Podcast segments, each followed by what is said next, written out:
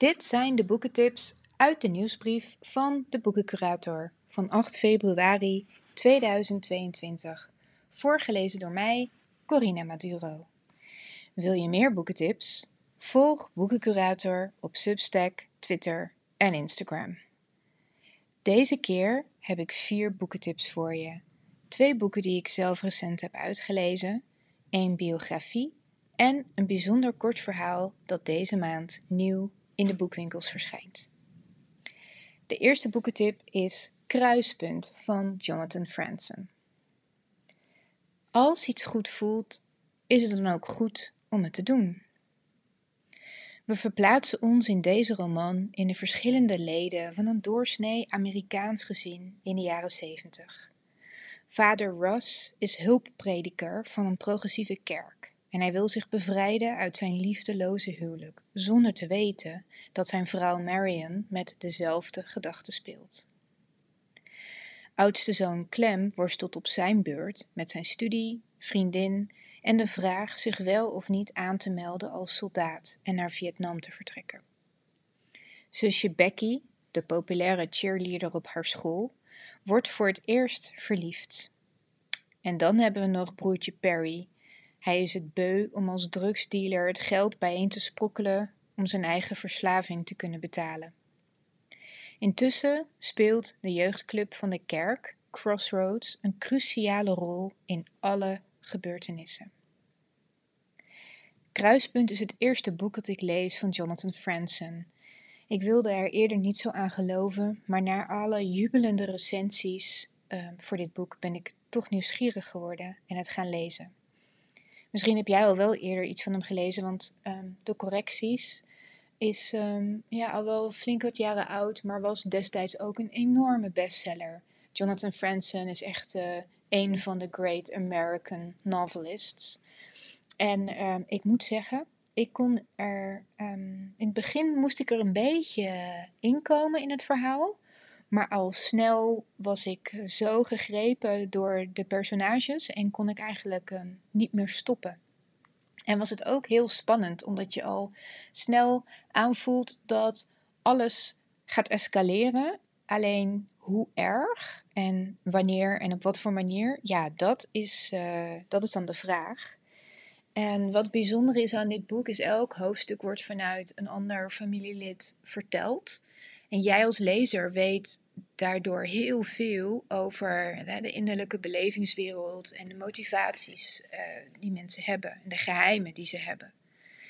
En ja, je komt er steeds meer achter dat als er bijvoorbeeld twee familieleden met elkaar in gesprek zijn, bijvoorbeeld de een een bepaalde opmerking maakt en jij weet waar die opmerking vandaan komt en hoe diep dat eigenlijk zit.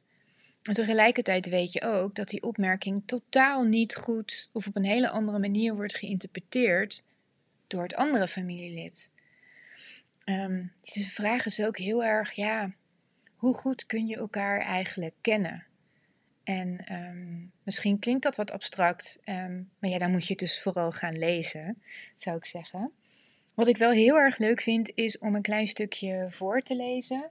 Um, het is op pagina 35, dus het echt nog helemaal aan het begin van het boek. En dit is een hoofdstuk waarin de uh, drugsverslaafde uh, high schooler Perry uh, aan het woord is. En Perry is ook echt um, ontzettend slim. En ook misschien ja, wellicht een van de redenen waarom hij ook die drugsproblematiek heeft moeilijk zijn draai vinden, maar hij is wel op zoek naar um, zijn leven verbeteren. He, zo, hij is het beu, die, dat drugsdealer zijn. Hij is wel echt op zoek naar iets. En wat hij doet, is dat hij dus dan toch maar een keertje naar een bijeenkomst van die jeugdvereniging uh, Crossroads gaat. En het is weliswaar een christelijke organisatie, maar het is heel populair. Um, en um, ze zijn misschien nog wel meer met elkaar, met muziek bezig dan met de Bijbel. En heel veel jongeren hebben daar wel wat aan. Dus Perry gaat het toch proberen. Nou is hij toch na de eerste bijeenkomst wel erg onder de indruk en hij besluit weer te gaan.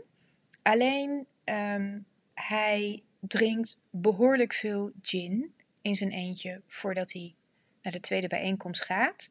En als hij daar aankomt, ja, heeft de leiding dat toch echt wel door, want hij is een beetje dronken. Uh, dus dat is wat je moet weten. En dan ga ik nu dat stukje voorlezen. Wil je erover praten? Wil je onderdeel zijn van deze groep? Daar was Perry nog niet uit. Maar het was ontegenzeggelijk aangenaam om de volle aandacht te hebben van de besnorde leider over wie zijn vrienden met zoveel bewondering spraken. En om eindelijk eens een openhartig gesprek te hebben met een volwassene. Ja, zei hij, heel graag. Ambrose nam hem mee terug naar de rokerige ruimte en onderbrak daar het vaste programma voor een van de plenaire confrontaties, die het kloppende hart vormden van de Crossroads praktijk. Ambrose stelde de kwestie aan de orde van alcoholgebruik, respect voor je naaste en respect voor jezelf. Jongeren die Perry amper kenden, spraken hem toe alsof ze al jaren op vertrouwde voet met hem stonden. David Goya vertelde hem dat hij een fantastische gozer was, maar dat hij, David, zich wel eens bezorgd afvroeg of Perry al die alcohol en drugs gebruikte om zijn ware emoties te ontlopen. Keith en Bobby zongen min of meer hetzelfde liedje. Het ging maar door. Hoewel Perry in tal van opzichten nog nooit zoiets verschrikkelijks had meegemaakt, was hij ook verrukt door de omvang en diepte van de aandacht die hij als nieuwkomer kreeg.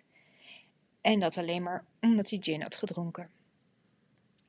Toen hij tenslotte in tranen uitbarstte en huilde van oprechte schaamte, reageerde de groep met een soort extase van betrokkenheid. De mentoren prezen hem om zijn moed, meisjes kropen op handen en knieën naar hem toe voor een knuffel of een ei over de bol. Het was een stoomcursus in de basiseconomie van Crossroads.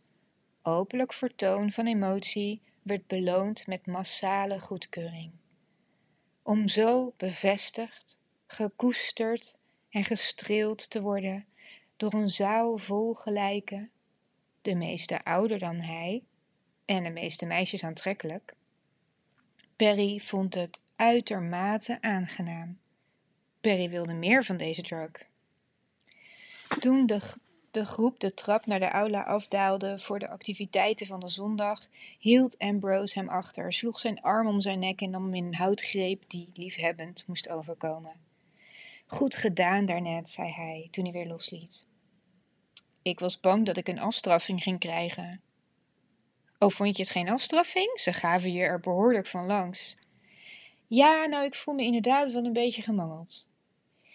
Maar uh, nog iets anders, zei Ambrose. Hij liet zijn stem dalen. Ik weet niet of jij het eigenlijk wel weet, maar je vader heeft de groep destijds op een niet zo prettige manier verlaten. Ik voel me daar nog steeds bezwaard om, maar ik zou niet weten wat ik daar nog aan zou kunnen doen. En luister, als je wilt blijven, dan moet ik wel van je horen dat je vader het hiermee eens is. Nou, als dat geen cliffhanger is, mensen, kruispunten. Ik zou hem uh, zeker gaan lezen. Hij is ook als luisterboek uh, beschikbaar. Maar het is een vrij dik boek. Dus uh, als luisterboek is het echt iets van 25 uur. Dat vond ik wel heel erg lang vond het fijn. Dit boek vond ik fijn om echt op papier te lezen, moet ik zeggen. Het volgende boek, uh, tweede boekentip, is Raamsleutel van Robert Wellage. En die heb ik dus geluisterd. Um, de waarheid verzin je niet. Uh, daar moest ik een beetje aan denken toen ik dit meeslepende verhaal luisterde. Heel minutieus ontvouwt zich een heel universum rondom één gebeurtenis. Want in dit boek gebeurt namelijk iets wat zowel onwaarschijnlijk is als tegelijkertijd heel geloofwaardig. Het leven van de hoofdpersoon, schrijver Carlijn, komt plotseling tot stilstand wanneer ze op één dag Hanna ontmoet, een vrouw voor wie ze direct gevoelens krijgt, maar ook haar vriend verliest bij een verkeersongeluk. Wie vindt ze terug als ze de dag erna wakker wordt, zichzelf of een ander. Het lukt Carlijn niet om te rouwen. Haar uitgever hoopt dat ze haar verhaal vertelt, maar ze zwijgt. Wanneer, Hanna, wanneer ze Hanna steeds meer gaat zien als een medeplichtige, wordt het tijd om hun verhaal te herschrijven. Ja, en hoe? ook dat ehm, vond ik uh, fascinerend um, beschreven in dit boek. Um, echt een tip. Ga het lezen. Raamsleutel van Robert Weelage. De volgende tip, tip nummer drie, is een biografie die ik eerder um, heb getipt in het papieren decembernummer van Flow Magazine. En uh, het boek is nu eindelijk in de winkels uh, verschenen. En het is werkelijk prachtig vormgegeven en het staat vol met foto's waar ik maar naar kan blijven kijken. Het gaat om um, de biografie Leven in de Verbeelding. Uh, gaat over Hella S. Hazen. En deze biografie is geschreven door Aleid Truijens. Ja, het is echt een diepgravend uh, werk geworden. Het lijkt me heel erg interessant. Tegelijkertijd denk ik ook: oh, moet ik niet gewoon ook een boek van Helle Hazen gaan lezen? Ik heb ooit voor de lijst um, gelezen. En ik herinner me ook nog wel dat ik dat ook heel mooi vond en wel indruk maakte. Maar ik heb eigenlijk niet um, meer nog gelezen van Helle Hazen. Dus um, ja, dat wordt wel een voornemen om daar komend jaar verandering in te brengen. De recensies over deze biografie zijn er meerdere hele uitgebreide verschenen. En ik uh, lees graag een klein fragmentje voor uit eentje die uh, in de Groene Amsterdammer staat van deze week. Het keurige getrouwde imago dat ze bij de overwegend mannelijke critici in het begin van haar carrière had, zette zich voort toen het opleiende feminisme zich in de loop van de jaren zeventig ook op de literatuur ging richten.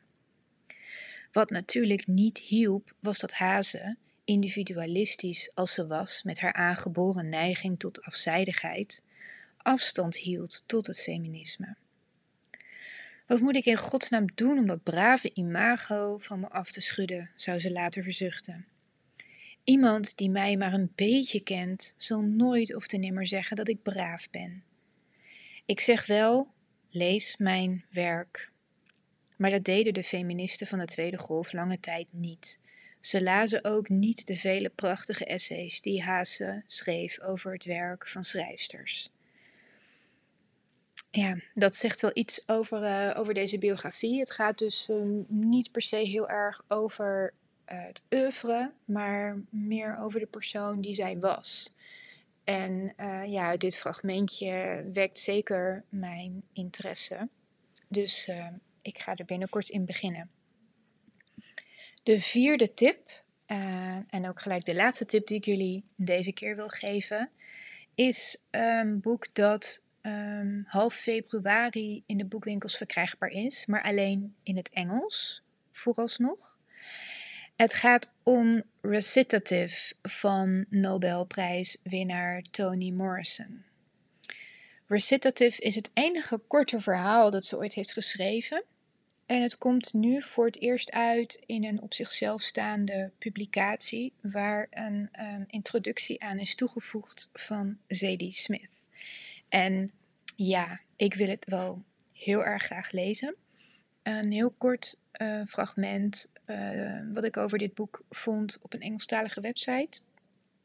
Morrison described recitative as a story which will keep readers thinking and discussing for years to come as an experiment in the removal of all racial codes from a narrative about two characters of different races for whom racial identity is crucial. We know that one is white and one is black, but which is which? Ik lees veel jubelende reacties. Het schijnt echt als een soort een interessante puzzel te lezen. Prachtig scherp verwoord. Het gaat dus over twee meisjes die met elkaar in gesprek zijn. En de ene is wit en de ander is zwart. Maar je weet als lezer niet wie wie is. En ehm, ja, dat schijnt heel veel te doen. Uh, of eigenlijk, ze zeggen vaak in de literatuur, uh, of een beroemde schrijverstip is show, don't tell. Dus ga niet dingen uitleggen, maar um, ja, laat het zien.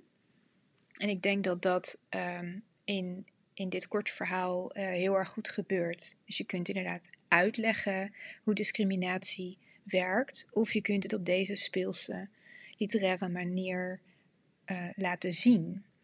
Ik ben ontzettend benieuwd. En ja, het is van Toni Morrison. Het moet gewoon ontzettend goed zijn. Um, dat was het dus voor deze keer. Vier boekentips. Ik hoop uh, dat ik jullie uh, geprikkeld heb om, uh, om een van deze boeken te gaan lezen. Of om überhaupt gewoon lekker te gaan lezen. En ehm, de volgende keer weer meer. Dankjewel voor het luisteren.